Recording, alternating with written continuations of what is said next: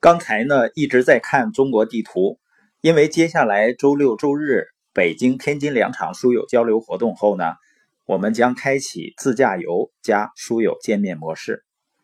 这一轮行程下来呢，估计不会超过一个月。当然呢，如果他娘俩玩嗨了，我们可能会去更多的地方，也能够跟更多的书友见面。虽然说从零九年开始，我们就总可哪儿溜达。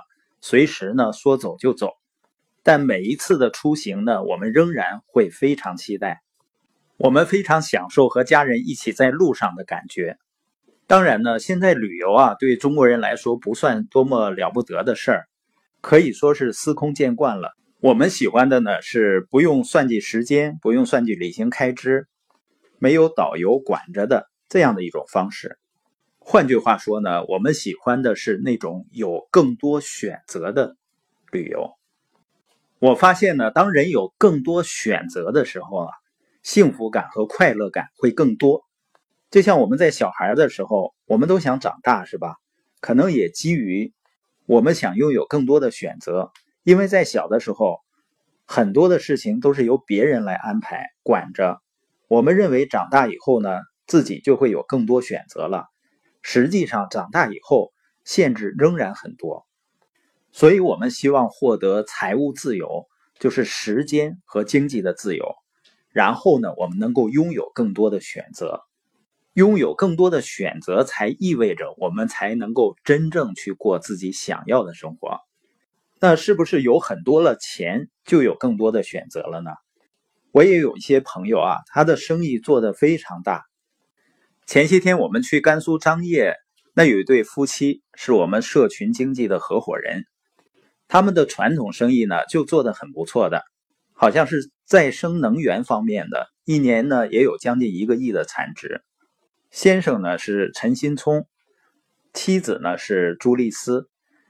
那新聪呢在会议上分享，他的企业呢属于家族企业，从他奶奶开始呢经营生意。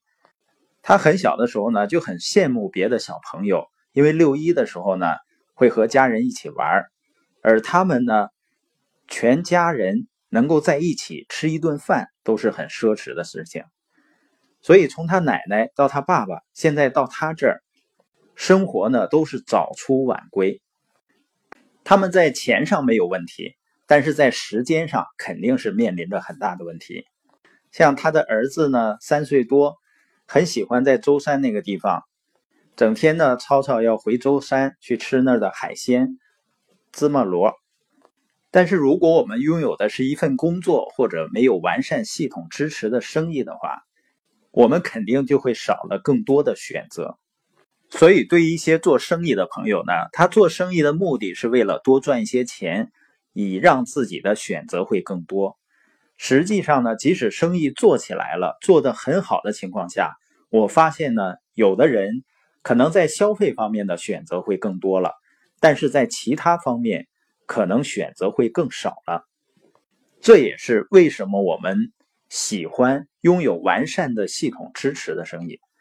那意味着呢，你最终能够成为真正的生意拥有人，生意自动的发展来为你创造利润，而不是成为了一个被生意所拥有的人。